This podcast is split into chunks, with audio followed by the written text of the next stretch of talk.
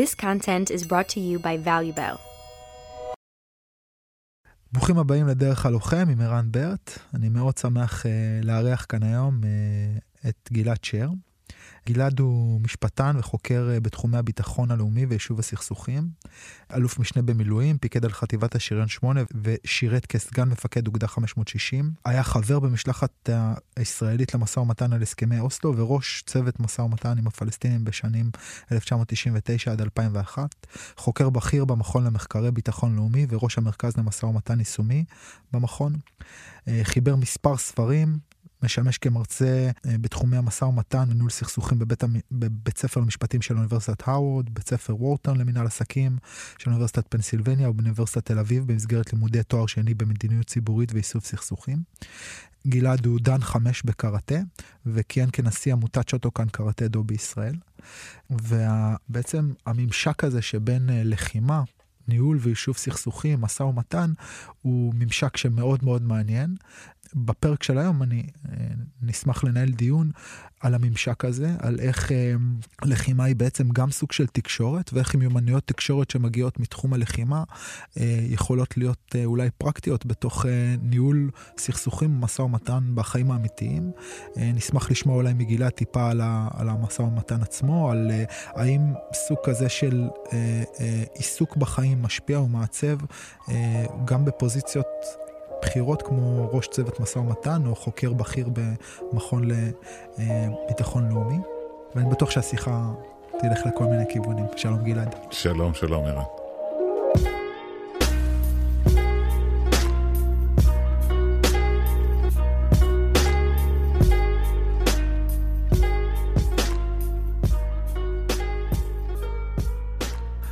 אז בוא, אז בוא נתחיל אולי בהתחלה, כאילו איך, איך, איך המסע שלך לתוך האומנות לחימה מתחיל? אני אה, השתחררתי מהצבא ב-76, הייתי מ"פ טנקים, אה, ובצעירותי, לפני הצבא, הייתי אתלט, אה, כולל נבחרת ישראל לנוער באתלטיקה וכדומה. קפצתי לגובה, כדור ברזל, כל מיני דברים כאלה. וכאשר היה לי איזשהו פער בין השחרור לבין תחילת הלימודים באוניברסיטה העברית, הלכתי, ל... הלכתי לראות קראטה בבית הספר, בית הילד, או מריה, בירושלים. שנות ה-70. נתפסתי על המקום, מאיר יהל היה המורה, זיכרונו לברכה, המורה שלי לאורך שנים. והדוז'ו היה ככה דוז'ו די צעיר, כל, כל השוטו כאן בארץ היה אז בן חמש, שש, משהו כזה. ואנשים שהם היום, אתה יודע, בכירים מאוד אצלנו, היו אז לקראת חגורה חומה, חלקם פתאום אחד קיבל שודן, ואחד, זה בערך אז התחלתי. זה כבר 40 וכמה? 45 שנה. הרבה, תקופה ארוכה. קשה היום לשחזר, אבל אני זוכר שנתפסתי, ובעצם מאותו יום, אני לא חושב שהיה איזשהו שבוע בחיי שבו לא התאמנתי, או לא אימנתי. שהקראטה לא היה חלק ממנו, ולימים פתחתי בירושלים דוז'ו, ב... ב... לקראת אמצע שנות ה-80, ושם אימנתי במשך אה, כ-20 שנה, משהו כזה, עד שעזבתי את ירושלים, 25 שנה. מה תפס אותך באימון הראשון? הכל. אה, לא יכולתי להכיל את, ה, את, את האושר, ש, את האושר בעין, mm. של, של, של האימון עצמו. הכל, ה, גם החיבור הזה שבין... אה, היכולת ל... אתה יודע, זה עוד לא קרבות ועוד לא... ממש אימון ראשון, אתה נכנס, אה, אתה הכי חדש, אתה מנסה לחקות את האחרים, אף אחד לא מתייחס אליך כאל מישהו שצריך עכשיו להתחיל איתו מאפס, בוא נדריך את הבחור הזה שהגיע או משהו כזה. אתה מצטרף אל הזרם, ו... אה, חזרתי הביתה, מהר רשמתי לעצמי כל מיני נקודות כדי שאני לא אשכח, אתה יודע, על מה אנחנו, מה עשינו, מה זה, שאני לא אשכח, רשמתי לי את השם של הקאטה שעשו, לא ידעתי שיש עוד קאטות חוץ מזאת. והעובדה היא שזה ממשיך לרתק אותי עד היום. התחום הזה, הפך להיות חלק ממחזור אדם. אתה בטח יודע, כי אתה בעצמך לוחם ומאמן. וזה הופך להיות חלק אינטגרלי מהחיים כשאתה לא, כמו אה, אנשים שהם אה, מכורים. אתה יודע, אתה לא... החמצת אימון או אתה לא התאמנת שבוע, אתה מרגיש את הצורך ל... אתה מרגיש את הצורך לזוז. אין מה לעשות. יש איזה משהו היום שאני מזהה, כש, כשאתה אומר את זה, אז גם אני זוכר את האימון הראשון שאתה מגיע ואתה נכנס כאילו לעולם שהוא קצת קסום. הוא עולם אחר ממה שאתה מכיר. נכון. גם הטקסיות, גם המדים, יש בזה איזה משהו, גם השמות, גם התנועות, כאילו הכל נותן לך איזה flavor כזה של עולם אחר, כאילו סיפור אחר. אני מרגיש שלפעמים לאנשים רומנטיים, כאילו עם איזושהי נפש רומנטית, הדבר הזה ישר נוגע בהם. אני היום יודע לזהות את התלמידים שהם נכנסים לשיעור, והמרחב וה, הזה, או ברמה התחושתית, או ברמה של הסיפור שאני רואה, הנרטיב שאני רואה שהם מקבלים, כאילו החיבור הזה לאיזה נרטיב רחב יותר, עמוק יותר, שהולך דורות אחורה לאיזשהו... אז, אז אני ממש יכול לראות את, ה, את האנשים האלה שזה נוגע בהם. אתה צודק. אה, במשך השנים אני למדתי לזהות גם כן אה, את, ה, את מי שאני יודע שהוא יתמיד. Mm. ואם הוא יתמיד, הוא גם יגיע לחגורה שחורה, ויותר מזה בהמשך. ממש בפעם הראשונה שאני רואה אותם על הפרקט.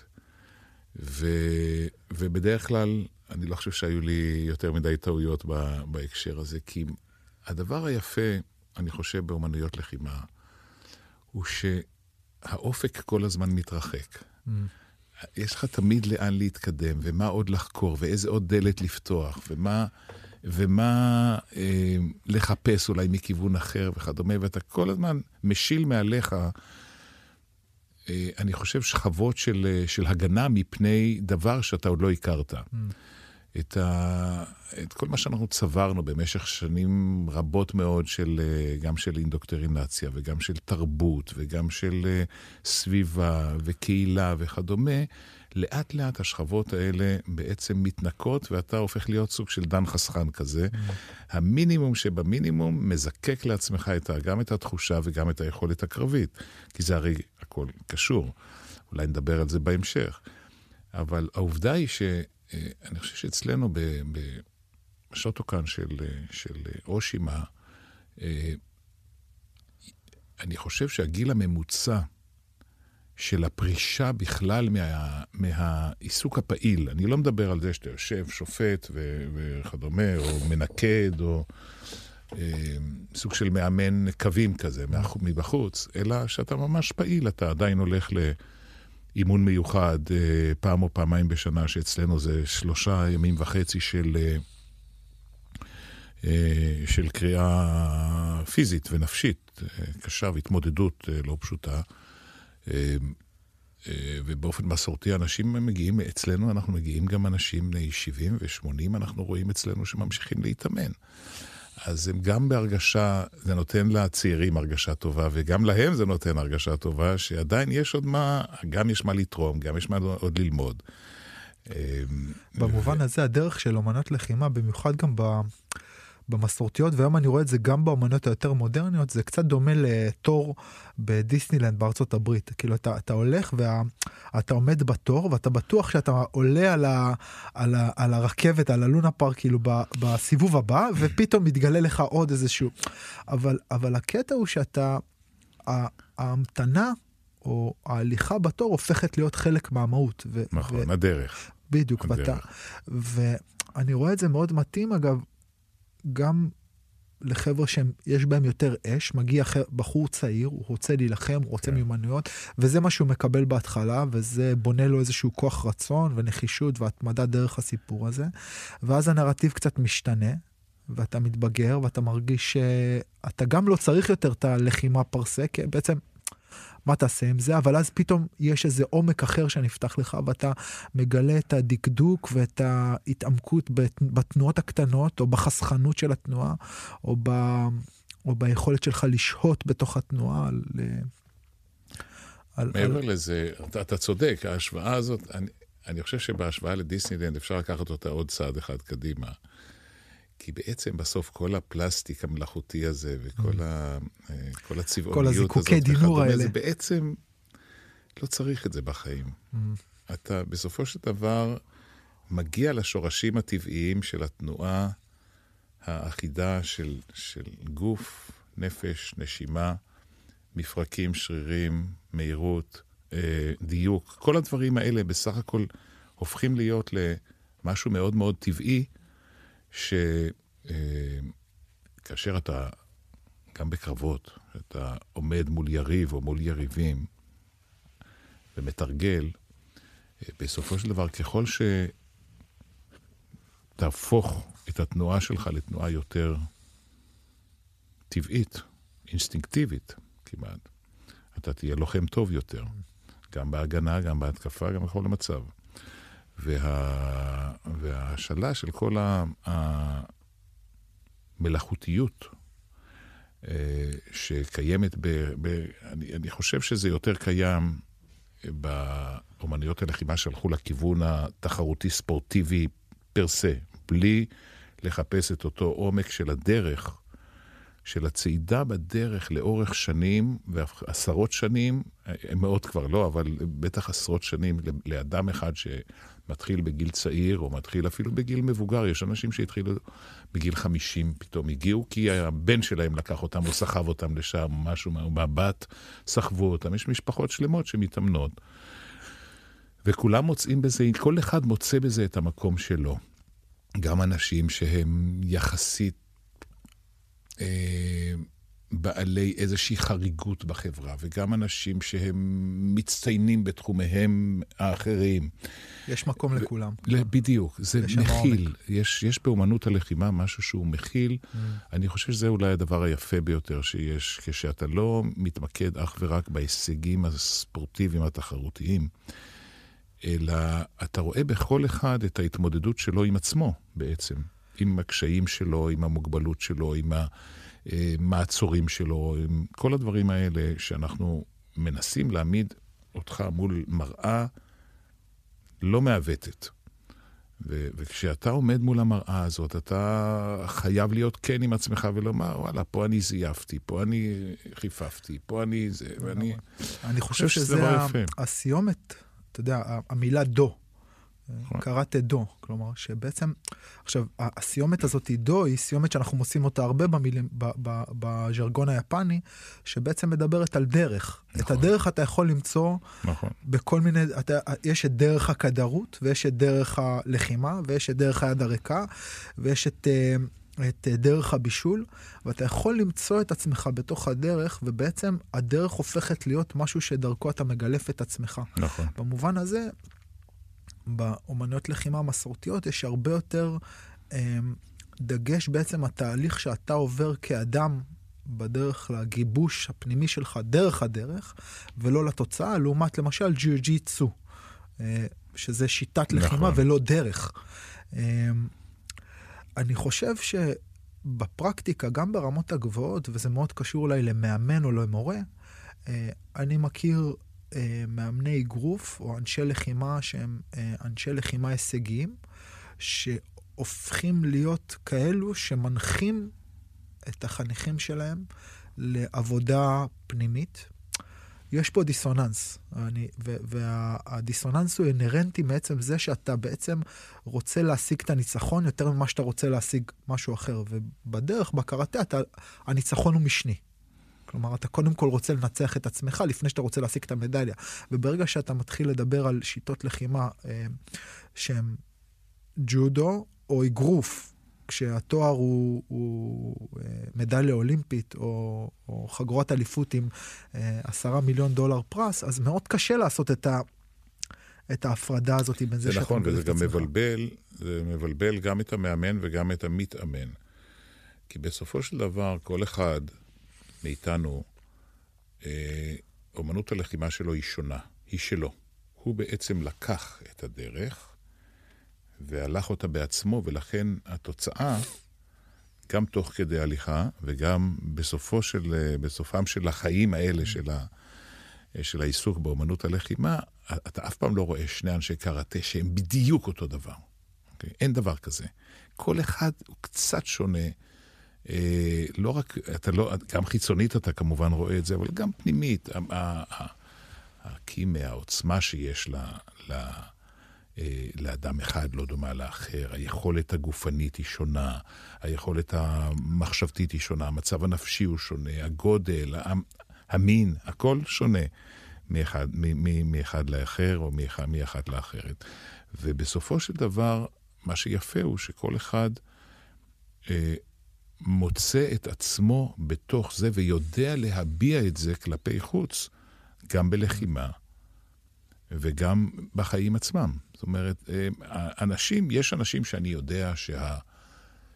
אה, גם הם אומרים את זה באופן מאוד מאוד ברור, שהעיסוק באמנות הלחימה שינה להם את החיים. עכשיו, אני לא הולך כל כך רחוק. רוב, אגב, מי שיעבור עשר שנים, אני מרגיש, בתוך האומנות, יגיד שהדבר הזה נשזר בתוך אה, נימי נפשו, והפך בדיוק. אותו למשהו שונה ממשהו. אבל זה לא מקרה שהוא הגיע לזה, או שהיא הגיעה לזה, משום שהגעת ונשארת. אז סימן שיש בך משהו שמחפש את, ה... מחפש את החיפוש הזה של mm. הדרך. ו... כן, זה כאילו איכשהו אמנות לחימה זה משהו, אני, אני חושב שאפשר לעשות איזושהי הפרדה דיכוטומית בין uh, אנשים שמגיעים לחזק איזה משהו, או למלא איזה משהו, למלא איזה חוסר, ובין אנשים שמגיעים לחפש. נכון. ל- ל- ל- לקבל איזה תשובה לאיזה שאלה שנשאלת. זה כמו ההתלבטות הזאת, אתה יודע, כשאנחנו מתאמנים צעירים, אה, אז אנחנו תמיד שואלים, שואלים את עצמנו, וגם אחר כך כשמאמנ... כשאתה מתחיל לאמן, אה, אני תמיד שאלתי את עצמי, האם אני צריך לעבוד יותר על ה... מה שאצלי פחות טוב, mm. או לעבוד יותר וממש לחדד ולשפר ולהגיע לרמה הכי טובה שאני יכול, במה שאני דווקא, הוא טבעי לי והוא טוב, ואני... שאלה מעולה. ו... כמאמן אני אומר את זה, שאלה כן, מעולה. כן, אתה, אתה לא באמת יודע, כי אתה יכול לומר, טוב, אוקיי, בוא, תגיד לחניך אה, או לתלמיד הזה, תאמר לו, תשמע, אה, המייגרי שלך, הבעיטה שלך ברגל שמאל, לא משהו. נ, בוא, נימנע, בוא נימנע מלעשות אותה.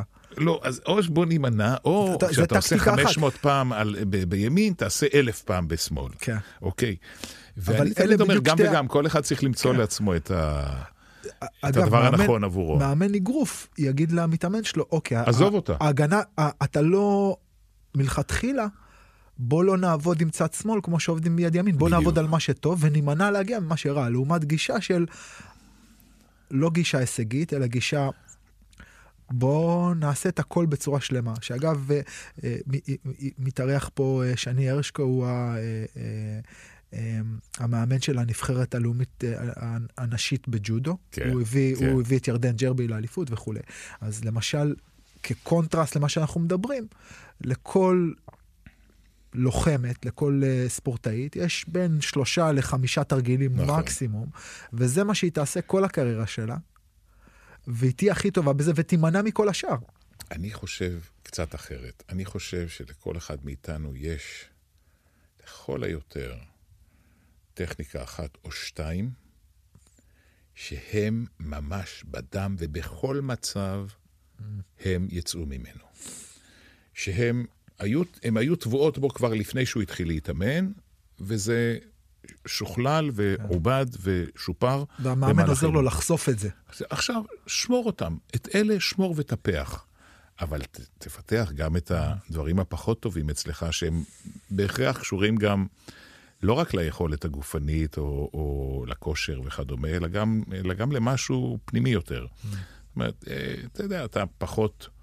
אנחנו כותבים ביד ימין, רוב האנשים כותבים ביד ימין, אז אף אחד לא מנסה באמת לכתוב ביד שמאל כדי להעביר את, ה, אה, להעביר את היכולת לאותה רמה, להביא אותה לאותה רמה של יד ימין.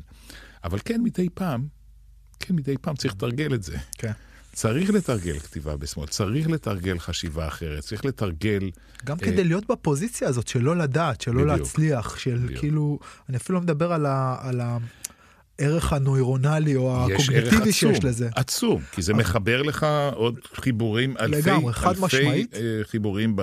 בין בין שתי ההמיספרות חד משמעית, אבל בוודאי. מעבר לזה, גם במקום של להרגיש שנייה לא נוח. אני מאוד מאוד אוהב חוסר נוחות. כן. חוסר נוחות, תסכול וכאב הם מורים מעולים. מורים טובים. אה, אתה יודע מה, אולי, אולי תספר לנו ב, בכמה מילים קצת על השוטוקן, ו- ומה, ומה זה אומר קראטה שוטוקן, ומה מה מאפיין אולי את השיטה, ככה ל- לאנשים... אה, תראה, ז- ז- השיטה של, אה, שלנו, שהיא בעצם ירשנו אותה באופן ישיר, מתלמיד ישיר של, של אה, פונה קושי. זה אה, סנסה שלנו, סנסה סטומו אושימה. בוא, בוא תסביר לי, כאילו אני לא... אוקיי, פונקושי היה האיש שהביא את הקראטה בעצם לציבור בשנות ה-20 של המאה הקודמת, אה, ושמר על, ה, על הקו המאוד מאוד מסורתי באדיקות. בלי להשתולל אה, בתחרויות יותר מדי ובחלק הספורטיבי של זה. אה, ואנחנו עד היום שומרים, אנחנו כן מתחרים, היינו, השתתפנו במכביות, והשתתפנו בתחרויות בינלאומיות, ועושים קרבות אה, אה, אה, גם, גם בתחרויות וקאטות והכל, כן. אה, כולל ימים שלמים ואימונים שלמים שהם רק על זה, סבבים של, אה, אה, של, אה, של אה, קרבות, אבל אה, בעצם הקראטה שלנו שומר על ה... אה, המסורת בדקדקנות מבחינת התנועות, מבחינת מגוון הקאטות, מבחינת, אפילו מבחינה זאת שאין בשיטת שוטוקן של אושימה, אה, אין אצלנו דרגה מעל דן חמש. הזכרת קודם, אני דן חמש, נהדר, אבל גם אושימה, המורה שלי, שהוא היום כבר קרוב ל-90, דן חמש. אוקיי? אין, אה, החגורה נשארת אותה חגורה שחורה שקיבלת אה, לפני עשרות שנים כשעברת לשודן, והתקדמות היא אה, כל אחד בהתאם, ל, בהתאם ל, ליכולתו. אין דן 10 ו-12. אין, אין, אין דברים כאלה, ולכן ה... בעצם אתה לא יכול לדעת כשאתה עומד מול, גם אין צבעים ב... כשאתה עומד מול חבורה שחורה, ילדים. אתה לא באמת יודע... גם לבנה. כן. אתה לא יודע אם הוא Q9 או הוא Q4. אתה... יש כלומר- לבן, חום, שחור. זהו. אה, אצל הילדים אנחנו עושים קצת בכל זאת כדי כן. שירגישו התקדמות ושישארו, ואנחנו. כן עושים צבעים, אנחנו כן מבדילים בין הצבעים וכולי. אבל מה שחשוב הוא שיש יש איזו נאמנות למסורת, נאמן, כן, ובעצם לתורה שאותה ייצר אה, פונקושי בזמנו. שהוא. הוא ממוריו שלו, היו לו שני מורים, הוא מהמורים שלו העביר את זה הלאה, ובעצם בשנות החמישים, אה, אמצע שנות החמישים, אה, סנסי אושימה אה, יצא ל... ללימודים ולהפיץ את התורה, בעצם מתמקם בחוף המערבי בלוס אנג'לס. ומשם בעצם היום יש אה, כמה. עשרות אלפי, אה, עשרות אלפי תלמידים בהרבה מאוד מקומות בעולם. עכשיו, יש, יש הרבה מקומות שקוראים להם שוטוקן, אה, זה, זה, אבל הם לא בהכרח דומים נאמנים לאותה... אלה לאלה. לאותו קו. יש דמיון מסוים. להפך, אני גם רואה הרבה מאוד דמיון, בעיקר ברמות היותר, אה, היותר בכירות אצלנו, של, של, בחומר שאנחנו עובדים עליו ב, ב, בדן ארבע, נגי וואזה ו- ולונגמה וכדומה, אני רואה הרבה יותר דמיון לאומנויות לחימה אחרות, שמתכנסות כולם בסופו של דבר לאותו מקום. וגם, אה, ו- וברמות האלה אתה רואה שבעצם המקור עצמו של אומנות הלחימה, בין אם הוא הלך אחרי זה לכיוונים של, של גוז'וריו ושל... אפילו בטקוונדו אתה רואה דברים, למרות שמתפתח במ- הוא התפתח במקום אחר ב- בדרום-מזרח אסיה. מה שאתה אומר זה שבקודקוד של ההר, הקודקוד הוא אותו קודקוד. בדיוק. אז- בדיוק. אז- הדרך להגיע לשם היא לפעמים שונה, והכל לנו- מתמזג בסוף. היה אה, לנו דיון על זה לפני זה, על איך אה, אה, יש איזה הר מאוד מאוד גדול, ויש אה, שבט שיושב בכל אחד מבסיסיו של ההר, וכל שבט רואה, אה, או כל אדם רואה חתיכה מההר ונותן לה שם מזווית משלו. אחרת, כן. כולם מטפסים ומגיעים לאותה נקודה, אבל הדיון, אה, או בעצם השיח שאתה פותח, מעלה בי מספר שאלות. ברשותך, אני, אני, אני, אני אשאל אותם. אחד, בעצם מדברים על זה שהמקור של הקראטה הוא, הוא ב- באוקינאווה, כן. ושם הגישה היא גישה שאומרת, אה, בוא נעשה אה, חניכה אישית. נכון. דוג'ו, דוג'ו הוא הרבה, הוא הרבה יותר קטן, הוא נותן הרבה יותר ביטוי בעצם לאיזשהו סוג של תהליך אישי שהמורה עובר עם החניך וחונך אותו בתוך איזשהו מגוון. יש, אה, אם, אם נרצה לקרוא לזה אולי כמו אה, חקלאות עונתית כזאת, או חקלאות מקומית. אה, יותר מזה, אתה יכול, אתה כתלמיד, יכול שיהיה לך מורה, אולי שני מורים במשך כל החיים, באחד על אחד. כן. אה, בתקופה הזאת, כן? ואתה מתאמן רק בלילה וכולי, כן. כל הדברים כן, גם האלה. היום אתה מגיע לדוג'ו, הדוג'ו הוא דוג'ו משפחתי במהות שלו, כן. קצת יותר דומה לשיטה הסינית, משפחה קטנה. ובעצם, אה, אה, ומה שקורה זה בעצם בתוך תהליכים תרבותיים רחבים יותר שיפן עוברת, פונוקושי מביא את זה, וזה נראה קצת כמו בית חרושת כזה, נכון? מתחיל לראות כזה אנשים בשורות שכולם עושים דברים שהם די דומים, הקאטות. אה, אז, אז זה אולי שאלה אחת ביחס לקראטה וה... וה... תראה, אבל זה חלק מה... השאלה הזאת היא שאלה נכונה, אבל אם אתה מסתכל על ההתפתחות בעולם של מלאכות למיניהן, אומנויות, אומנויות למיניהן, אז בדרך כלל לכל, אה, לכל תלמיד היה מורה אחד. בין אם זה היה האבא שלו, או בן משפחה אחר, שהעביר את האומנות הזאת מאב לבן ומדור לדור. אה, או באומנות, אז אה, יש את המאסטר שאליו אתה הולך, ויש לו אולי תלמיד או שניים או שלושה, אה, ואתה מעביר את זה הלאה. הרי החיים שלנו, אה, גם אז וגם היום, מורכבים בעצם משתי פאזות. פאזה אחת זה הפאזה שאתה תלמיד, אתה לומד, שהיא נמשכת בעצם כל חייך. הפאזה השנייה היא שמה שלמדת אתה מתחיל להעניק לבאים בתור אחריך. אה, והיא קצת קצרה יותר, אבל היא משלימה גם את הראשונה, כי גם כשאתה מאמן אתה הרי ממשיך גם להתאמן וגם ללמוד. אה, אני חושב שההתפתחות בכל העולם, נאמר, אה, מהמהפכה התעשייתית והלאה, כן, מ, נאמר מאמצע המאה ה-19, פחות או יותר, הייתה שהכל מתרחב, זאת אומרת, המפעלים, בתי הספר, האינפורמציה שעוברת לרבים ולא ליחיד. ולכן, אני חושב שזה היה תהליך טבעי לגמרי, שהדברים נפתחו. למצוא דרך בעצם להעביר את הידע, להעביר לא את הידע, לא, בדיוק. ש... מה, מה לדעתך הלך לאיבוד בתהליך כזה?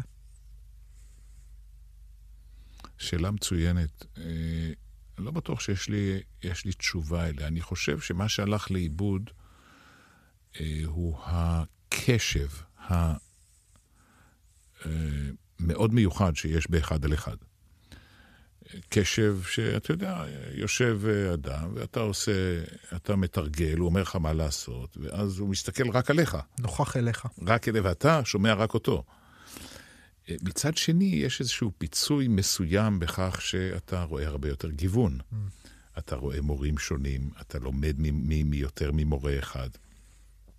יש עוד כמה אנשים בכירים שאתה יכול להתבונן בהם, ויש אחר כך, כשאתה הופך להיות, יש רבים שמסתכלים לכיוון שלך, אבל רואים לא רק אותך, אלא רואים גם את זה ש... או את זה שמתאמנים לידך, אוקיי?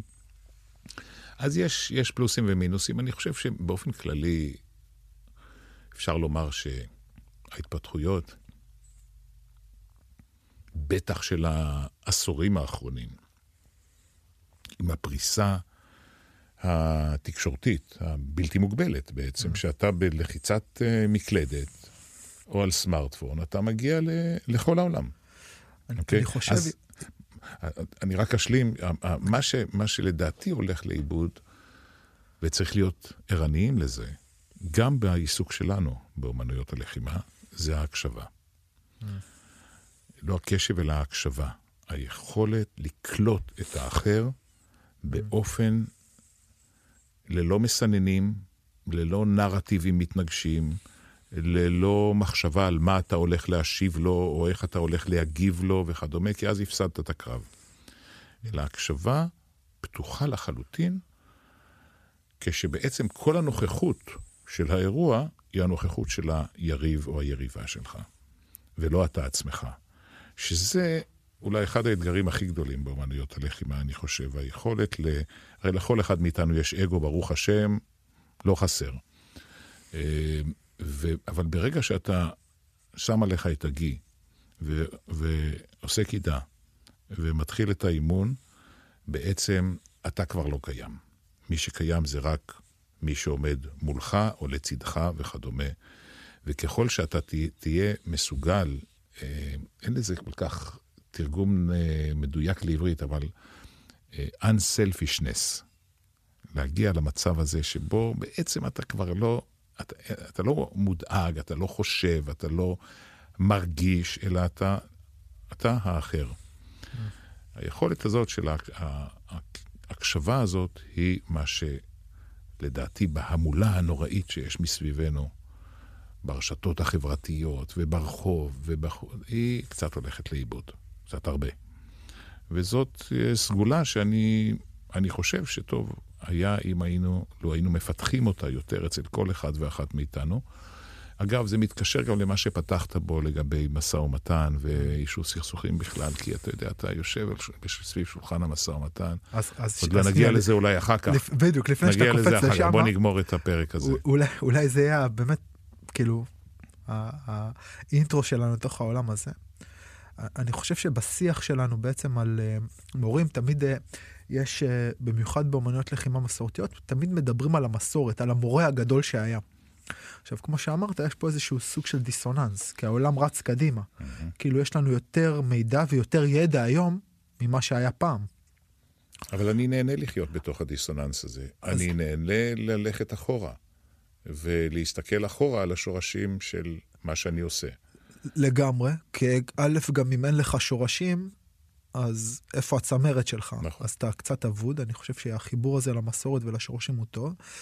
ואני חושב שאולי התשובה שאני מספק לעצמי ולאנשים ששואלים אותי על מה בעצם, מה הכמיהה הזאת למה שהיה, למי היה פונקושי או למורה שלך, כאילו איזה, אני אומר במרכאות, איזה זקן בן 90, מה הוא כבר יודע, העולם רץ קדימה. הרי אנשים היום יודעים להכות יותר חזק, רצים יותר מהר, עושים... אז שנייה, התשובה שלי לזה, והיא אולי מתקשרת לשאלה ששאלתי אותך, אה, של מה הולך לנו לאיבוד, זה ואמרת משהו מאוד מאוד יפה, המקום של הקשב והנוכחות. יש שם, הרי אתה פותח יוטיוב ואתה רואה אלפי תרגילים, כן. יותר מכל מה שנלמד בעצם בינינו. פתאום יש עולם שלם של מידע.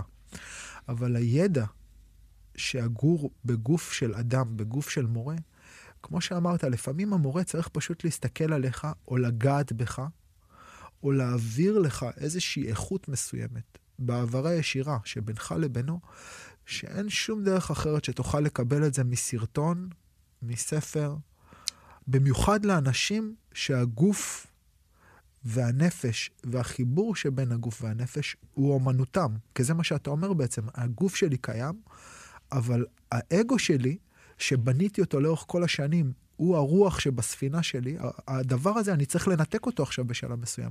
ואיך עושים את זה, ואיך זה נראה, ואיך זה מרגיש, ואיך זה חש. זה המקום שאני מרגיש שמורה נכנס, וזה המקום, אומרים, מורה הולך לעולמו, עולם שלם הולך יחד איתו. יש איזה גוף של ידע שנצבר בתוך משהו כזה שבאמת קשה לשעתק אותו. אתה צודק. התפקיד שלנו, אני חושב, כאנשים שעוסקים בזה, הוא לשמר את הידע הזה ולהעביר אותו הלאה. כלומר, אה, מצד אחד לפתח אותו על פי, ה... על פי הנטיות של כל אחד מאיתנו. מצד שני, לשמר מין קופסה שחורה כזאת שאתה, אה, היא הועברה אליך למשמורת, ואתה מעביר אותה הלאה לדורות הבאים, וזה הדבר היפה. אבל אתה גם רואה את זה, בעצם הדברים האלה בהירים מאוד כאשר אתה רואה אדם שהוא בעל אה, רמה גבוהה באמנויות לחימה. אה, ושהוא כבר אה, הזדקן והגיע... עבר את השלב ההישגי. הוא כבר ישיש, כן. אוקיי. ואתה שם מולו איזשהו בחור שזה הרגע יצא בתור קצין ביחידת עילית, שעבר את כל מה שאפשר בצה"ל, כולל קרבות, כולל לחימה, כולל הכל, ואתגרים לא פשוטים. וכאשר הוא תוקף, הישיש הזה נראה לך נע בסלואו מושן, אבל הוא לעולם, הוא לעולם יצליח להכניע, להכריע את הקרב הזה, אוקיי? זה מה שאני, זה מה שהאומנות הלחימה עם הניסיון ארוך השנים, אה, בסופו של דבר מסוגלת להראות. אתה, אתה אה, חושב שתכף פה מישהו מתמוטט, האנשים המבוגרים, ובסך הכל, יש אצלם את החיבור הזה שאתה דיברת עליו, של הגוף והנפש, באופן כזה שהזמן כבר לא קיים עבורם. כלומר, אתה רואה, אתה רואה התקפה מתפרצת עם קימה חזק וארוך וטוב ובזמן ואנרגיות והכול, ובעצם הוא כבר לא שם. הוא כבר לא, הוא לא חיכה לך, למרות שהוא זז מאוד לאט לכאורה, אבל הוא זז באופן הבא, כאשר אנחנו עומדים זה מול זה, אה, ותורך לתקוף, פירקנו את הקרב, בסדר? תורך לתקוף. אתה לא זזת, גם אני לא זז. אבל כשאתה זזת ויזמת, אני כבר זזתי. זה פחות או יותר ה... המבנה. אז, אז, אז לג... אני יכול לראות את זה, ואני חושב עוד פעם, אם אנחנו חוזרים שוב לשאלה הקודמת, אני חושב שכמו שטייס הרבה פעמים מוגדר על פי כמות שעות הטיסה שלו, כמות שעות הסימולטור שלו, mm-hmm. או השהייה שלו במר... במרחב לחימתי מסוים, אני חושב שמה שהלך לאיבוד ב mass production, זה היכולת שלך לשהות בנוכחות אותו... נכון, חד משמעית. זה מה שהלך לאיבוד, ומה שקיבלנו זה בעצם זה שפעם היו מגיעים לדוג'ו עשרה אנשים, עכשיו מגיעים לדוג'ו מאה, או 200, או 300, או 500, ויש איזו חשיפה הרבה יותר רחבה, ומצד שני, ה- ה- היכולת של אותו יהלום לשהות בתוך המלטשה, בתוך הנוכחות של מה שהופך קטנה. אותו ליהלום קטן. וזה תמיד הפלוס והמינוס בחיים האלה. יש גם, יש גם אה, עוד גורם שפה אה, אובייקטיבית מפריע, והוא שבעצם היום הנטייה של אנשים צעירים היא לעשות דברים מהר, אה, ולהגיע מהר מאוד להישג או, mm. או לתוצאה שאתה מעוניין בה. ואז מחפשים את, אה, את כל שיטות האינסטנט האלה, של בוא, קח בעשרה, עשרה, 12 אימונים, קרב מגע, אני הופך אותך ללוחם על, אוקיי? אין את, ה, את הדבר שהוא מצד אחד גם מאוד שוחק. הרוטינה הזאת, שאנחנו באים ועושים עוד פעם ועוד פעם ועוד פעם את אותה תנועה, עשר, עשרים, אלף פעם, אלפיים פעם, חמישה עשר אלף פעם משך, אוקיי? אין את זה. אלא ולכן יש, היום אני חושב שהדוג'ואים של, שלנו לכל הפחות הם בסוג של... אה, פה, פה מופיע עוד בן אדם, שם מופיע עוד בן אדם. אין, אין מסות, אין מסות. זה יש... לא שנות ה-80 וה-90, שבו בדיוק, הקראטה פרח בדיוק, והיה... בדיוק. אני גם שומע את זה גם מאחרים אה, שאני, שאני פוגש, הם בתחומים האלה, ולא לא בהכרח ב, בשיטה שלנו, בבית שלנו, בדרך שלנו. אותו דבר, יש, יש איזו בריחה למחוזות המיידיים. בואו מהר, תלמד אותי איך לעשות את זה, תראה לי שניים, שלושה תרגילים, ויאללה, ביי. אני מוכן לשלם הרבה, אבל שחרר אותי, אוקיי? מהר. אצלנו זה בדיוק ההפך, אל תשחרר אותי, תן, תן לי, תן לי עוד ועוד ועוד ועוד. אתה יודע, רובנו לא יודעים שום דבר על כלום. אבל אם אתה יודע קצת על משהו אחד, אם אתה מעמיק במשהו אחד מספיק זמן, גם הקצת הזה שאתה יודע זה המון. נכון. אה, ודרך ההמון הזה אתה לומד על עצמך. זה, זה, זה מה שאני אולי... אוקיי, אז, אז, אז בואו, אולי זה אינטרו טוב לנושא, לנושא הבא שלנו, שהם, אה, שאולי זה משא ומתן ולחימה. ובעצם, אם אני מסתכל מבחוץ שנייה בעיניים של אדיוט על, על קרב קראטה, בין שני אנשים, בין שני לוחמים, או קרב UFC, או קרב אגרוף, או כל סוג של קרב, זה בעצם, אה, יש פה איזה משהו שהוא אה, קצת בינארי. כלומר, 1 ו-0, ניצחון, הפסד, נכון? זה כאילו, גם נוח לנו להסתכל על זה ככה, זה מאוד מפשט את הדברים. אבל בעצם, לחימה היא, היא סוג של תקשורת. כמו שאמרת מקודם, אני מסתכל על היריב שלי, אני לא זז, הוא זז, אני... יש פה איזושהי העברה של תקשורת, במיוחד אגב לאנשי גוף שנוגעים אחד בשני. כל כך הרבה תחושות ו- ו- ותמסורות עוברות ברגע הזה של המגע. אה, אני, אני תמיד אומר לאנשים, כאילו, עד שלא התגלגלת עם בן אדם, עד שלא התאמנת עם בן אדם, עד שלא נגעת בבן אדם, אתה לא באמת מכיר אותו. נכון. אה, והמגע הזה הוא לא כמו מילים, כאילו קשה לו יותר לשקר, במיוחד אם אנחנו חושבים על זה שתקשורת, רוב התקשורת שלנו היא תקשורת לא מילולית. מילולית, וכשאתה נוגע בבן אדם, ו- ואז מעניין לכן אותי אתה לשמוע... יכול, אגב, לכן אני פותח פה סוגריים, לכן אתה יכול, יש עליך גי, אתה מטייל בעולם, תגיע לאיזה. דוז'ו, אתה לא מדבר את השפה, לא שום דבר, קידה, מתחילים לעבוד. לגמרי. נכון? זהו. אז, אז, אז דווקא מהמקום הזה מעניין אותי, א', גם לשמוע את, ה, את הדעה שלך על כל הנושא הזה של קרבות, ובעצם משא ומתן הוא משהו שהוא קצת דומה. אנחנו רואים אנשים ניגשים לפעמים למשא ומתן ממקום של אני, יש לי מטרות בתוך המשא ומתן, ואני רוצה להשיג את המטרות האלה. אבל, אבל בעצם אנחנו יודעים שמשא ומתן הוא לא בדיוק כזה. לפעמים אתה צריך קצת להפסיד במשא ומתן, לפעמים אתה צריך קצת אה, לקרוא, לנהל תקשורת. אז, אז גם מעניין אותי מאוד לשמוע את הטק שלך על זה, וגם uh, מתוך הניסיון שלך אולי קצת לספר על, על, על משאים ומתנים שאתה השתתפת בהם, ואיך, ואיך האינ- האינטגרציה הזאת של הלחימה לתוך, תוכך, איך אולי השפיעה על הנקודת מבט שלך. תראה, זה ניתוח אה, מאוד שכלתני שאתה דורש ממני לעשות, אני לא יודע איך זה השפיע ואם זה השפיע. אני חושב שזה השפיע במידה מסוימת. אה, אני רוצה ש... שתי נקודות להעלות כאן בהקשרים, בהקשר של השאלה שלך. קודם כל, אה, אני, אני קצת חולק עליך לגבי הבינאריות של קרב.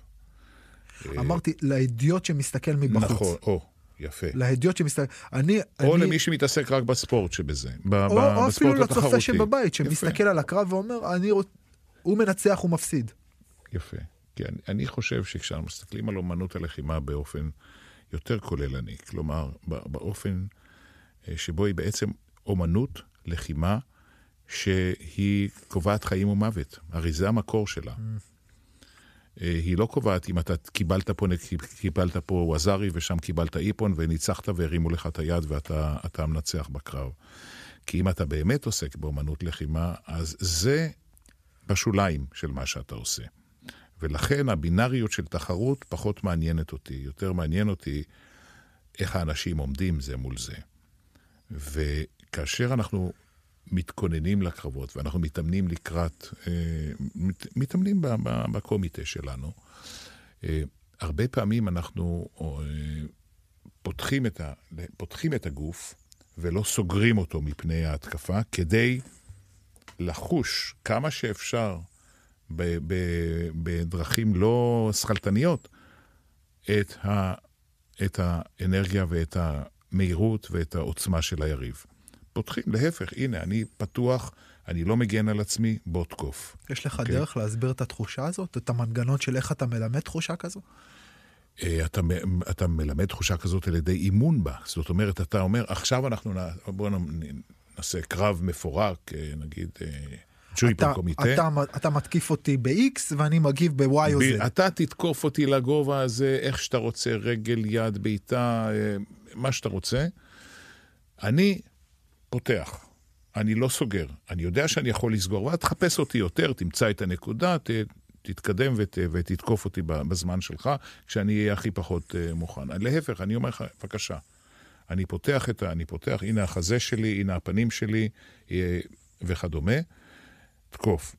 בדרך כלל, אחרי שאתה מתאמן הרבה פעמים על זה, אתה כבר פחות מגיב ויותר חש.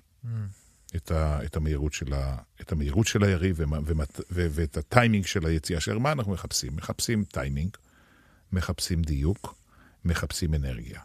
אוקיי? כל הדברים האלה, את העוצמה, הסך הכל של הכל, שבנקודת הפגיעה ה- ה- זה יהיה הדבר הכי מוצלח שיכול היה לקרות באירוע הזה.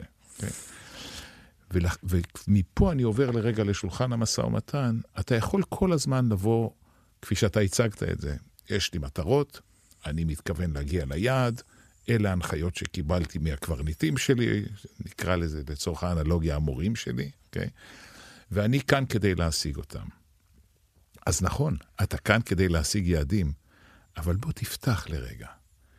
תקשיב לפחדים של האחר, לחששות שלו, לדאגות שלו, לרצונות שלו, למטרה שלו.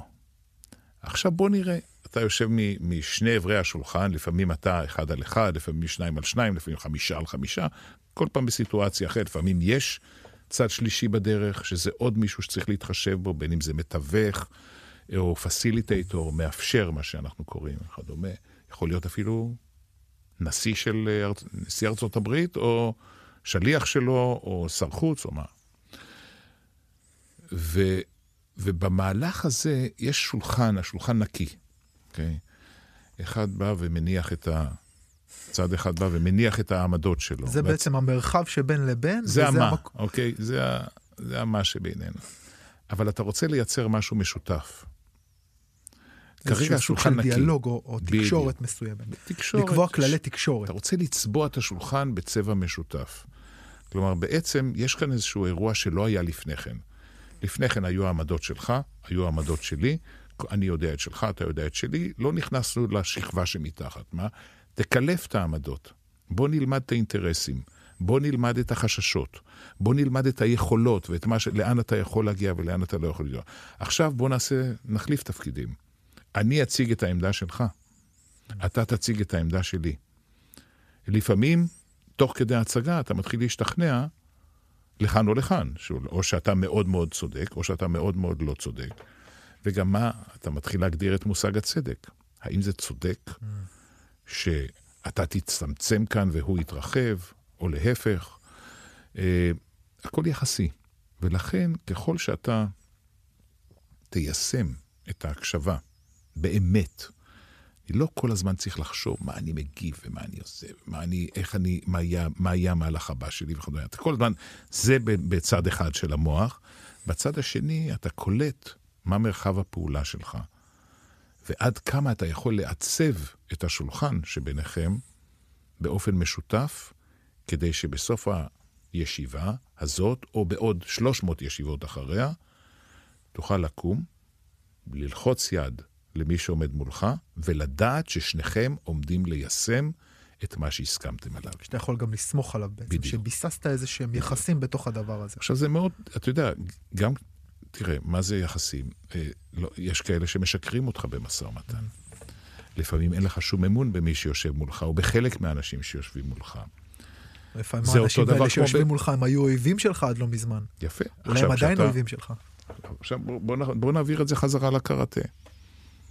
הרי כשאני עושה קידה מולך ואנחנו מתרגלים קרב, יש לי אמון מלא בכך שאתה תעבוד ב control מלא, וכשאתה תוקף אותי, אתה לא תפגע בי. נכון? כי אחרת אנחנו... אני יכול להראות לך סרטונים של אויאמה. אני של... מכיר את... ברור, ברור. ומבחני דרגה של, של חגורות שחורות שם שיוצאים...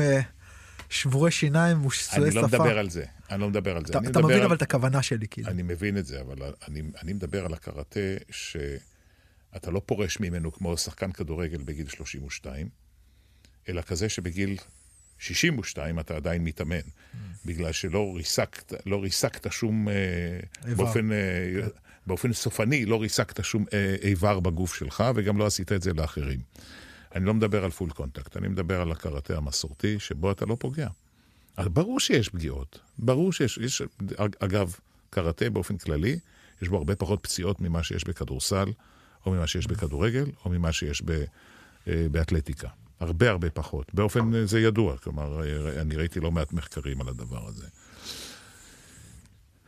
ולכן, כאשר אתה לא עובד ב full contact, אבל אתה עובד ב, בכל היכולת הלחימתית שלך, יש לך, ליריב שלך יש אמון בך שאתה לא תפגע בו, אתה תעצור עשירית המילימטר אה, לפני, לפני הפרצוף שלו, או לפני מפתח הלב, או לפני כל נקודת תורפה אחרת. למרות שתקפת במלוא העוצמה ובטיימינג נכון ובדיוק מרבי, זה האמון שהוא נותן בך, ואתה אותו דבר מקבל, אה, מאמין בו. שכשתורו יהיה לתקוף, כך יהיה. נכון, אנחנו מגינים, אנחנו יוצאים, אנחנו לא נשארים במסלול של, ה, של התוקף כדי שלא להיפגע. אנחנו הולכים קדימה והצידה ואחורה ובסיבוב. ו, ו, בתחרויות זה גם ככה? כן. כי אני, אני כן, רואה אם כי תחרויות של... בתחרויות, אם כי בתחרויות, יש יותר, יש כמובן יותר פגיעות מאשר בתרגול בדוג'ו. זה, זה דבר ידוע. יש יותר פגיעות, בדרך כלל הפגיעות, אתה יודע, גם כשנפתחת נפתח השפה, או כש... זה לא פציעה לא. שמסיימת קריירה. בדיוק, זה לא אוקיי. סוף אז העולם. השאלה אם המרחב של המשא ומתן הוא מרחב שאני יכול יותר להמשיל אותו לשיחה בדוג'ו, או מפגש תחרותי. אה, קשה לעשות אנלוגיה מדויקת, כי יש כל מיני סוגים של משא ומתן. תראה, אני, לי יצא להשתתף אה, בכמה כמה סבבים מהותיים של משא ומתן, פעם אחת ב, תחת אה, ממשלת רבין, שריכזתי את העבודה של הוועדה הביטחונית של המשא ומתן באגף התכנון של, של צה"ל במשך שנה. מסוף 94 עד חודש וחצי לפני הרצחו של רבין. שזה בעצם אומר ו... ש... שבעצם היית אחראי על כל הנושא הביטחוני בתוך המשא ומתן? אני לא הייתי אחראי עליו, אבל הייתי, אה, ריכזתי את, את המשא ומתן בנושאים, ה, בנושאים הביטחוניים, כשמעליי היה הנושא ונותן העיקרי ראש אג"ת, אז היה אלוף עוזי דיין, ומעליו הרמטכ"ל אמנון שחק. וכמובן רבין, בכל יום שישי, סיכום המשא ומתן עד כאן, מה עושים שבוע הבא וכדומה כראש ממשלה. איך זה לעבוד מול, מול אדם כזה, שהוא כאילו, במרכאות, אני אומר, המורה או המנחה שלך בעצם? תראה, זה, זה מאוד ברור שנקודת המבט שלך כנושא ונותן, היא הרבה הרבה יותר מוגבלת מזווית הראייה או נקודת המבט של הקברניט. Mm. זה ברור. למרות שאתה מנסה להיכנס אה, למערכת השיקולים, קשה מאוד להבין את כל מערכת השיקולים הפוליטיים, הביטחוניים, שיקולי המדיניות, אה, הלחצים. Mm. אתה פחות לחוץ. בסך הכל. למרות שאל חדר המשא ומתן נכנסים כל הלחצים של בחוץ, של הטרור והאלימות והביקורת והתקשורת והספוילרים למיניהם, הפסיכולוגיים והתרבותיים ואחרים, הכל נכנס פנימה לתוך חדר המשא ומתן, למרות שאומרים שלא. אבל זה לא הרמטי. אז זה בהחלט מעשיר, וזה גם מאוד, מאוד טוב שיש על מי לסמוך, שאתה יודע שמי שמקבל את ההחלטה הוא אחראי. אה, לטוב ולרע, וייתן לך את החבל המקסימלי ל, אה, להתקדם בתוך הזירה הזאת ש, שאותה הוא קבע. עכשיו, לימים, אה, אה, אני הפכתי להיות ראש צוות המשא ומתן תחת ממשלת ברק, גם בקמפ דיוויד וגם בטאבה, שזה מין סירי לחץ כאלה. אה, בקמפ דיוויד היו בסך הכל אה, תשעה אנשים מכל צד, כולל ראש הממשלה ברק אצלנו, וכולל יאסר ערפאת בצד הפלסטיני. וואו. זה, זה מאוד קטן, אז אתה הרבה מאוד פעמים מוצא את עצמך בשיחות, או של אחד על אחד, או של שניים על שניים לרוב, ב, או בנושא ספציפי, או תוך כדי, uh, תוך כדי תנועה בכמה נושאים. Uh, הרבה מאוד פעמים זה עם, עם הנשיא בפנים, ו, או עם הצוות שלו, שרת החוץ, מדלן אולברייט באותם ימים, או... או אה, אה, ראש המועצה לביטחון לאומי, שם אה, סנדי ברגר או אחרים, בסך הכל מאוד, זה סיר לחץ כזה, זאת זירה, זאת זירת קרב. ולכן פה האנלוגיה קיימת, אבל גם פה אתה משחרר לפעמים לשיחת צד. אתה אומר, אוקיי, עוצרים לרגע, בוא נעשה משהו שהוא לא פורמלי, שהוא עוקף את ה... את העמדות הקשיחות. בואו נראה מה ניתן, נרד קומה אחת מתחת לאינטרסים, ומתחת מזה נרד לעוד קומה, למה אנחנו באמת יכולים להגיע אליו ביחד. תשמע מה אני צריך, תשמע מה אני יכול, תשמע מה אני רוצה, ותשמיע לי אתה. אותו דבר. ועכשיו בואו נראה אם יש פה איזשהו חימר שאנחנו יכולים להתחיל ללוש אותו ביחד, ולהפוך אותו לגוש משותף שלנו. אז הרבה מאוד פעמים קורה, אה, פה אני, אין, אין לי אנלוגיה לאיזה, לאיזה משהו שקשור לאמנויות הלחימה, אבל אני בכל זאת רוצה להזכיר את הנקודה הזאת, כי הרבה פעמים קורה שאתה יכול להגיע עם בן השיח שלך להבנות ולהסכמות מאוד מאוד מרחיקות לכת, ובסופו של דבר זה נשבר מלמעלה mm. על ידי זה שהקברניט מקבל ההחלטות, בדרך כלל שלא, זורק את זה לעזאזל. Mm. כלומר, לא מעניין אותי, אני לא... יופי, טוב, כל הכבוד לכם שהצלחתם, אותי זה לא מעניין. אוקיי? כך שמורכב מהרבה מאוד אה, אירועים, גם, גם מהרבה מאוד נושאים. זאת אומרת, יש נושאים מאוד כבדים בינינו לבין הפלסטינים, מאוד מאוד כבדים, שהם, זה, זה אה, רב-ממדי ונושאים שונים שמתערבבים, ירושלים והמקומות הקדושים, ו, והפליטים, והטריטוריה, והגבולות, והביטחון, וההתנחלויות, וההכרה ההדדית וכולי. כל הנושאים האלה, אנחנו, ופה אני חוזר כן לרגע לזירה שאנחנו מדברים עליה, אנחנו תמיד נסענו ונתנו, גם בקמפ דיוויד, גם בטאבה וגם אחרי זה בתקופת אה, אולמרט, אני לא הייתי שותף פעיל, אבל המשא ומתן בתקופת אנפוליס, 2007-2008, אה, שהיה רציני מאוד, על הסדר קבע בינינו לבין הפלסטינים, תמיד נסענו ונתנו על בסיס הנוסחה של שום דבר לא מוסכם עד שלא הכל מוסכם. Mm. שזה הנוסחה הטוטלית. זאת אומרת, אתה, אם יש לך איזה שמיצ'י קטן שלא פתרת, באחד מנושאי המשנה, אין לך הסכם. אה, ומהבחינה הזאת, זה מחזיר אותי לאירוע הבינארי שאתה ציינת כקרב כן. או שאתה מנצח או שהוא מנצח, אין פה תיקו. אוקיי? תהיה הערכה, ובסופו של דבר מישהו מכם אה, או שייפסל בגלל אזהרה, או שיספרו את הווזרים שלו ויראו שהוא בסך הכל טיפה יותר. אוקיי? ואז הוא ניצח. אז זה באמת המצב הטוטלי. אבל המצב הנכון יותר, לדעתי, ושהוא גם יותר מתכתב עם מה שדיברנו בתחילת השיחה על הדרך, ולא בהכרח על הסוף של הדרך, על הדרגה או על הרמה או על זה, כן? שזה, בואו נסכם נוסחה אחרת. כל מה שמוסכם על הדרך מיושם, ומה שאנחנו יודעים לתאם בינינו ולהסכים עליו, גם אם הוא לא מוסכם, אבל אתה יכול לעשות אותו בלי שאני אכעס, ואני יכול לעשות אותו בלי שאתה תרתח. Mm. בואו נעשה גם את זה. כלומר, לתת למציאות להתעצב. נראה את ההתקדמות על, בשטח, נראה גם את ההתקדמות בשטח של דברים שזזים.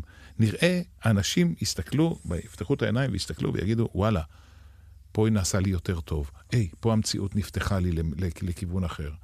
פה ירדה אלימות. פה אין טרור יותר.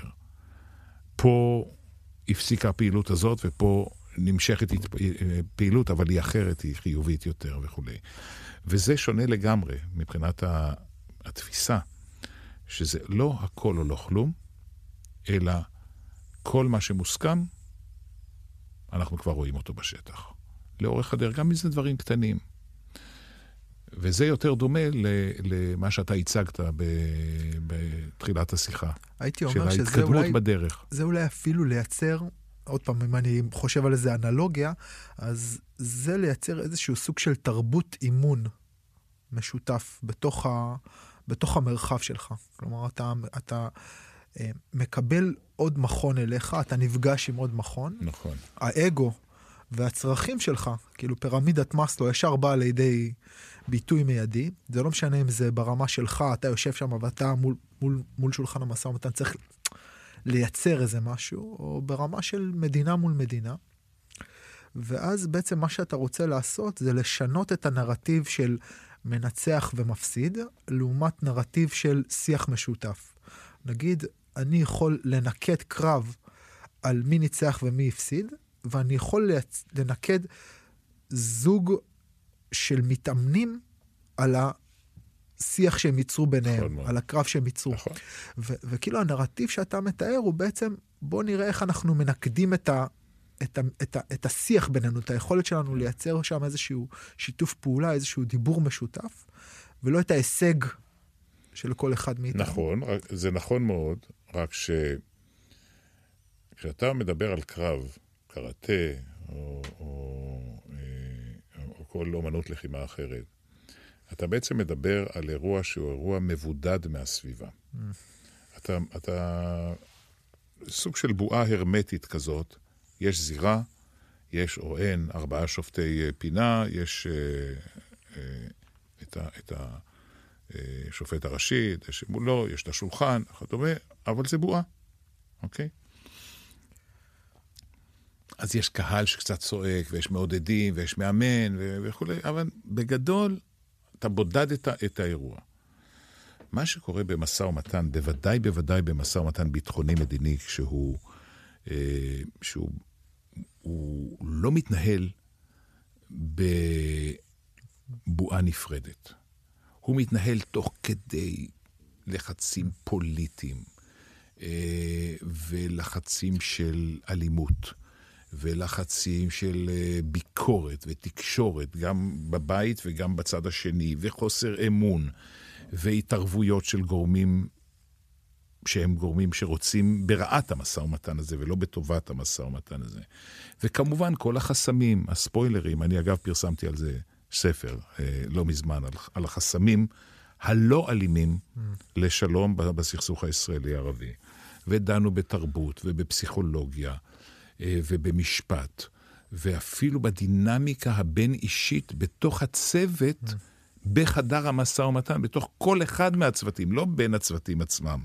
המשלחת שלה, תוך משלחתי, ותוך המשלחת האחרת, עד כמה זה משפיע כחסם במשא ומתן, כך שאתה פועל בעצם ב... אה, כולם עליך במשא ומתן, ואתה, קשה מאוד לזקק רגע שבו בתוך אותו חדר אה, מתנהל מה שאתה דיברת עליו, אבל חייבים לעשות את זה. Mm. זה קשה, אבל חייבים לעשות את זה. ושם השאיפה, לייצר כן. איזה מקום. כן.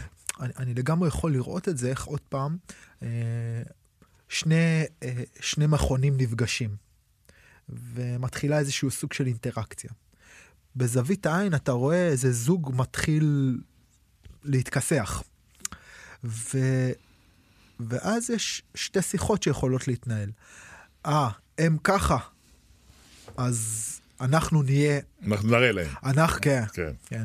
ובמיוחד אם אתה מתחיל להשליך. ו... ו... ו... וזה באמת, אה, כאילו, ואז מגיע אולי השלב בשיחה שבו דיברת עליו מקודם, שבו אין אני. המקום שבו אתה מנסה לנקות את עצמך מתוך המקום הזה. זה הדבר הזה. הכי קשה, כן. אה, אני חושב, אצל... אין אני וגם אין אנחנו בעצם, כי אתה... זה שלב מאוד קשה בחיים. ו, mm. וזה שהשגת, הצלחת להגיע למצב הזה פעם אחת, ממש לא מבטיח שתצליח להגיע לזה גם פעם שנייה או שלישית ורביעית. וחלק מהחינוך שלנו, כאנשי, אנשים שעוסקים באומנות לחימה, אה, הוא להתמיד בזה ככל האפשר, ולשמור על, ה, על הצניעות הזאת, שהיא קשה לנו. לי באופן אישי, אני, אני מודה, היא קשה. Mm. אה, כי אחרת אתה, אתה לא תגיע לרמה גבוהה. ולכן אצלנו, אה, למשל, אני אביא לך דוגמה, חלק מהמבחן שלנו לגודן, לדן חמש, זה בכלל החייאה. Mm. החייאה בשבעה תרגילים של אה, מאוד מאוד עתיקים, של האחר, של מי שאתה הרגע הפלת, אוקיי? או של חבר שלך שנלחם לצדך. וזה חלק חשוב מאוד במבחן של, ה, של אה, דן חמש אצלנו. אתה... יציאה מצד מעצמי. אחד, מצד אחד אתה, אתה מסמן את נקודות התורפה, נקודות התקיפה, אלה הקטלניות ואלה המהממות וכדומה. מצד שני אתה, אתה עושה קרב, מצד שלישי אתה עושה קאטה וכדומה, אבל פרק חשוב מאוד הוא הפרק הזה שבו אתה עוזר ליריב שלך או לחבר שלך, ונותן מעצמך ומבטל לחלוטין את האגו שלך, כי באת פה להציל, אוקיי? אמ, וזה, אני חושב שכל אחד מאיתנו נתקל בזה, אני בטוח. ב... עד כמה היכולת הלחימתית שלך משתפרת mm. כאשר אתה נקי ממחשבות, רגשות, כעסים, עייפות, כל מה שלא יהיה. ואתה, אתה פשוט שם, אוקיי? Okay? אה, בלי, בלי אגו ובלי, ובלי אה, אה, יעדים אה, מעבר, ל, מעבר ללהיות כאן. נוכח. זהו. נוכח. כן. אני חושב שכשאנחנו חוזרים uh, למקום הזה של לעשות את אותה תנועה, אלף, אלפיים, חמש עשרה, אלף פעם וכולי, אני חושב שזה אולי האיכות הגדולה של מה שנוצר שם. כי בעצם, כשאתה עושה מדיטציה, uh, זה מקום שבו אתה מתחבר, אתה מאפשר לתודעה שלך להיות נוכחת בתוך הגוף שלך. אתה מכניס נוכחות של התודעה לתוך הגוף, ואתה מייצר נוכחות שלך בתוך התודעה. ויש איזה משהו בחזרתיות הזאת, בכל סוג של מדיטציה יש איזשהו עוגן. העוגן יכול להיות נשימתי, העוגן יכול להיות תחושתי, העוגן יכול להיות חושי. אה, ומה שאני מוצא בלחימה, שיש עוגנים כאלו. למשל, חזרה על, אה, על אויצוקי. זה איזשהו סוג של עוגן. אתה, אתה מחפש... נכון. תחושה לא בתוך תנועה מורכבת יחסית, אבל אתה עדיין עוקב, יש שם איזה עוגן. וזה המקום שבו אה, אתה אולי מייצר איזשהו סוג של נוכחות מלאה מתוך ה... הכלי הלחימתי. זה כי... גורם לעוד משהו, אני חושב. זה, זה מה שאתה אומר, החזרה הרפטיטיבית הזאת על, על אותה תנועה כל כך הרבה פעמים במשך החיים, בקבוצה ובאימון שלך לבד וכדומה, אה, היא מביאה לאיזשהו ביטחון. כלומר, היא מנטרלת רגשות של פחד ושל התרגשות, כי אתה כבר בטוח, הגוף שלך כבר בטוח בתנועה הזאת. ואני וה... חושב שהתיאור הכי נכון של זה, כאשר אתה ניגש לאירוע של קרב, שיש בך גם שלווה וביטחון בעצמך, כך שאתה לא צריך עכשיו להשוויץ ול... ולהראות כמה אתה טוב. ומצד שני יש לך ערנות מלאה מול מה שקורה באירוע הזה, איך הוא מתפתח, אוקיי? ובאותו זמן אתה מחזיק גם שלווה וגם ערנות, וזה נותן איזשהו מצב תודעתי שקשה להשיג אותו באמצעים אחרים. אני בטוח שמי שמתרגל הרבה, אה, וברצינות, אה, יוגה, למשל, אני בטוח שהוא מגיע למצב הזה. אבל בשונה ממה שאנחנו עושים, אין פה שום איום חיצוני. אתה עושה, אוקיי. כן. אצלנו יש גם את האיום החיצוני, וכשאתה ניגש אליו ומגיע אליו בבשלות מסוימת של, אה, של היכולות שלך, אתה מגיע במצב תודעתי פנטסטי כן. לאירוע. האחר הוא באיזשהו מובן מייצג את הכאוס.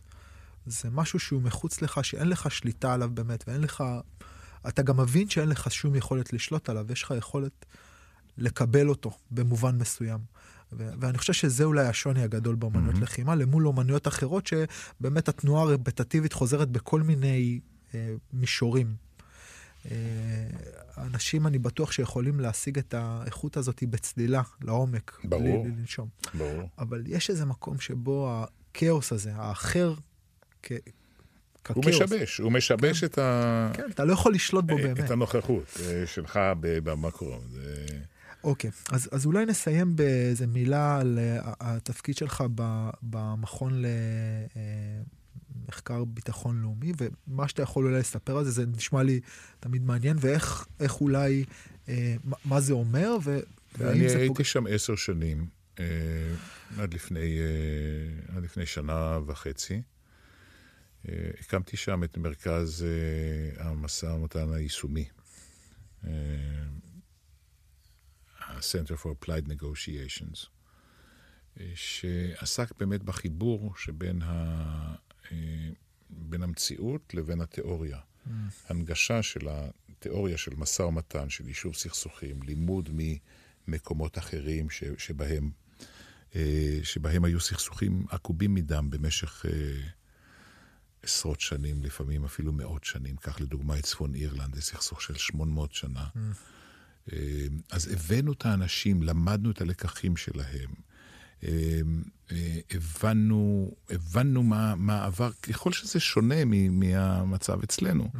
אבל את, יש חלק מהלקחים שאפשר ליישם. למשל, אחד הלקחים שזכור לי מאוד, כי נפגשתי עם אנשים שממש היו בתוך המשא ומתן הזה על, על יום השישי הטוב, mm. שנחתם ב-1998. אה, ואחד הלקחים היה שצריך לפנות אל הקיצוניים בשני הצדדים תמיד.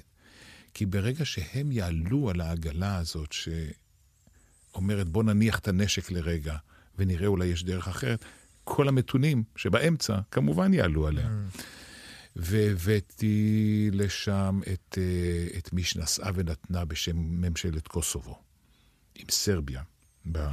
בסכסוך מדמם ושוחטים זה את זה, ובאו אליה אישה בשם דוקטור אדיטה תהירי, שהייתה סגנית ראש הממשלה ושרת חוץ וממונה על המשא ומתן. שנים היא ניהלה את המשא ומתן הזה, ושנים עמדה בביקורת קשה מאוד. אמרו לה, מה, אנחנו משפחות, ואז זה נרצחו, ואיך את...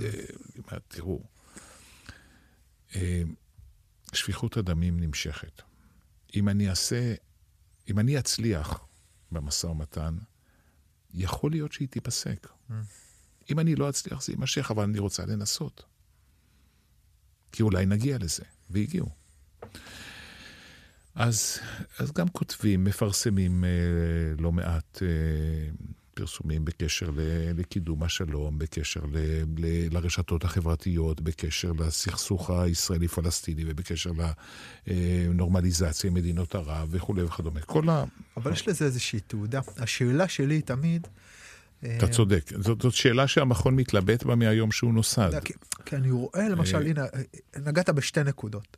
אני לא נכנס שנייה לפוליטיקה, או אני מנסה לא להיכנס לפוליטיקה, אבל אני מסתכל על מרחב האימון, או מרחב השיח שיש היום, והיכולת של מישהו שמנהל איזשהו סוג של משא ומתן תיאורטי, לייצר עכשיו אווירה של משחק משותף, לעומת האיכות או היכולת הזאת לפני 15 או 20 שנה, אני מרגיש שהיא שונה, זה אחד. אתה צודק. ושתיים, הכניסה של, אה, של הקיצון לתוך העגלה, או. אם אנחנו מסתכלים שנייה עכשיו על מה שקורה, אה, בן גביר וכאלה. כאילו, אז, ואז אני אומר, וזו שאלה שהרבה אנשים שואלים, מה עוזרות לנו כל התיאוריות האלה? תראה, זה לא עניין של תיאוריות או לא תיאוריות. קודם כל, למכוני מחקר... סליחה שאני ככה לא, לא, בכיף, ה... זאת שאלה, ש... זאת דילמה שכל מכון מחקר שמכבד את עצמו מתלבט בה. האם אני, האם אני משפיע, ועל איך אני משפיע, ועל מי אני משפיע? האם אני משפיע על מקבלי החלטות? האם אני משפיע על הצדדים האחרים שהם מולי ולא לצידי? האם אני אה, אה, הופך להיות סוג של שופר ממשלתי, או שיש לי דעה עצמאית? ומי קהל היעד שלי בכלל. ובאמת, מה שוות כל ה... מה שווים כל הפרסומים האלה וכל המחקרים האלה וכדומה, אם זה לא מזיז שום דבר במציאות. אז המסקנה שלי, מסקנת ביניים כזאת מעשר שנים שעסקתי בזה שם, ואני היום חוקר ב, במכון של ג'ים בייקר בארצות הברית, ביוסטון, ה Baker Institute, מסונף, נחשב לאחד המכונים טובים בעולם שמסונפים ל... לחקר סכסוכים. לא, לא, בכלל. בכלל. מאנרגיה דרך אה, אה, רווחה ועבור, אה, ועבור בדיפלומטיה ציבורית ודברים אה, יותר ספציפיים של מזרח תיכון, מזרח רחוק, סין אה, ואמריקה הלטינית וכדומה. אה, בסופו של דבר, ההשפעה של גורמים חיצוניים תמיד קיימת. השאלה, גורמים חיצוניים, כמו שהזכרת, הפוליטיקה והקיצוניים כאן והקיצוניים שם, וחוסר היכול, חוסר המשילות, ולפעמים של מי שעומד מולך, וגורמים אחרים שהם תופסים את סדר היום הציבורי, אה, גם אצלנו וגם בכלל בסדר היום הציבורי העולמי. כמו איראן, כמו הגרעין, כמו צפון קוריאה. מהפכה, האביב הערבי. האביב כאילו... הערבי, ודאעש, ואל-קאעידה, אה, והחיזבאללה, ומה שקורה בעזה, הכל משפיע כל הזמן. אה, יש הרבה מאוד מערכות שמשפיעות. אז השאלה, האם לנוכח זה שההשפעה שלך היא לא מסיבית ומניעה המונים לעשות דבר מסוים, אה, צריכה לרפות ידיים, או שכבה מעל שכבה מעל שכבה. אתה בונה איזושהי פלטפורמה יציבה שאפשר לנוע עליה. אני הרבה שנים שואל את עצמי את השאלות האלה, כבר כמעט 30 שנה מתעסק בסכסוך הישראלי-ערבי ובקבלת ההחלטות לגביו ובייצור של אה, פלטפורמות של הידברות, גם בכובעים רשמיים, תקופה קצר, תקופות יותר קצרות, בכובעים לא רשמיים, במחקר, בפרסום, בכתיבה, פרסמתי כמה ספרים בנושאים האלה. ואני חושב שה... אם אני מסתכל אה, בדיעבד עד כמה, עד כמה דברים שחשבתי אה, לפני שנים קרו בעצם בפועל במציאות, או עד כמה קירבנו, אה, נגיד, החלטות לנקודה שבה אפשר היה להחליט, לא היו מנהיגים שהיו יכולים להחליט. אני מסתכל על זה מצד אחד בתסכול ומצד שני בסיפוק. כי לפעמים זה קרה ולפעמים זה לא קרה. אבל יש דברים שהם בדם, כמו שדיברנו על זה, דיברנו על כך אה, לפני שעה או משהו mm. כזה. מה, עם ה... אה, כמו שהקראטה זורם אצלך בדם, וגם אצלי כנראה, וגם אצל רבים מעמיתינו ל... ל... לאומנויות הלחימה.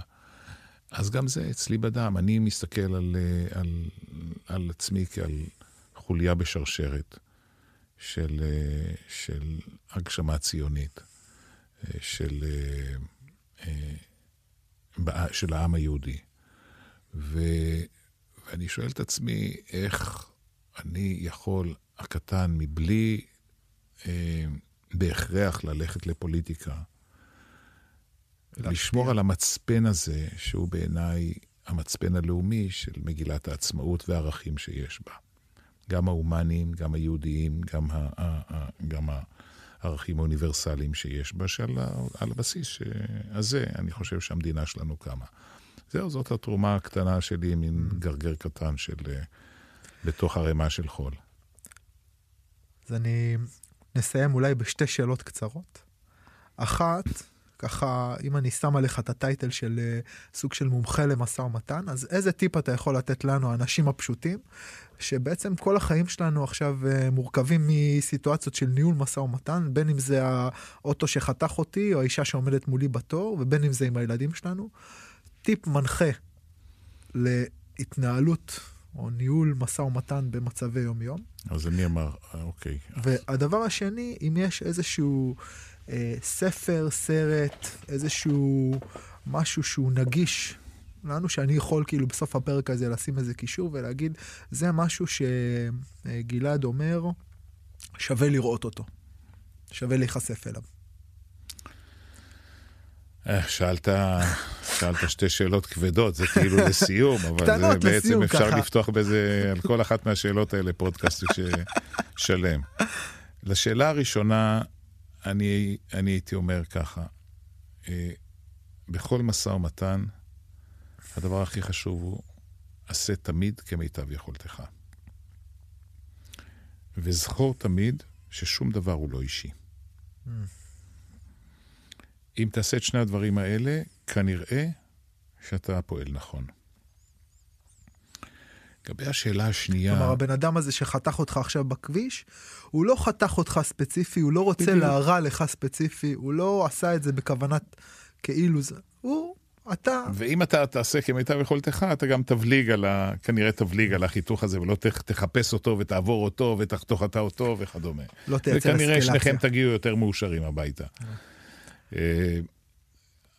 לגבי השאלה השנייה, באמת להמליץ על, אה, על, על ספר או על סרט, יש, יש אין ספור, אני, אתה יודע, אני ברור. קטונתי. אתה לא מתחייב בטח, להכי טוב. בטח לא רוצה להמליץ על הספרים שלי, לא על... למה? על, אני, על אני אשמח, אני, אני אשמח. אה, אה, יש אפילו אזכור של, של, של האומנויות הלחימה ושל הקראטה ושל שימוש ב...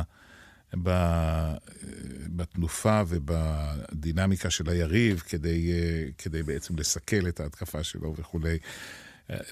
בספר הראשון שכתבתי ופרסמתי, נקרא במרחק נגיעה, שהוא בעצם עדות על המשא ומתן על הסדר הקבע ב-99, 2000, 2001, דרך קמפ דיוויד וטאבה, אבל הוא לא, הוא, הוא, הוא, אני לא רוצה להמליץ עליו, אני רוצה להמליץ על, על ספר שכתב אחד מהאנשים המובילים בעולם בחשיבה ליישוב סכסוכים וכדומה, וראש התוכנית של ה-Program on Negotiations אה, בהרווארד, שהיא תוכנית הטובה ביותר שיש בעולם למשא ומתן אה, בכלל.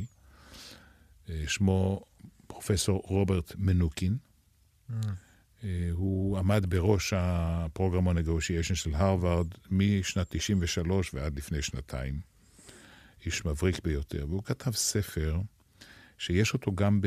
אגב, אפשר גם להאזין לו. לא רק לקרוא. הוא נקרא Bargaining with the Devil. הוא לקח שמונה סיטואציות, גם מההיסטוריה, אה, גם מההיסטוריה, גם פוליטיקה, כן. גם בין אישי, גם אישות, גם אה, אה, איזשהו סכסוך גדול בין התזמורת הפילהרמונית לבין, ה, לבין הקהל ולבין המעסיקים שלהם.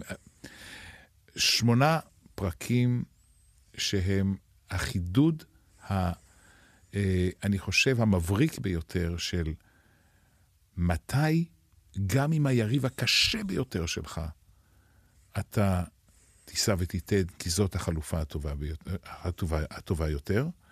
ומתי, גם עם יריבים פחות uh, קשים שלך, אתה לא תיסע ותיתן, mm. כי זאת האלטרנטיבה הטובה יותר.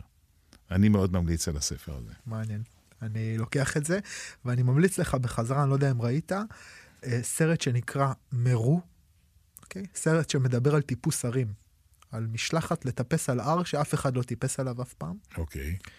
Uh, שלושה אנשים יוצאים לטיפוס הזה. אוקיי. Uh, אחד מהם הוא המנטור, וזה סיפור גם של חניכה על משימה שהיא בעצם משימה בלתי אפשרית, אף אחד לא עשה אותה אף פעם, ועל תהליכים בין אישיים בעצם של התנהלות בתוך הדבר הזה, uh, בלי לחשוף יותר מדי, שאחד מהאנשים אומר, עכשיו כולם מקצוענים ברמות הכי גבוהות, זה אף אחד לא יוצא לטיול אה, בפארק, זה לטפס על פסגה אה, שאף אחד לא, לא כבש.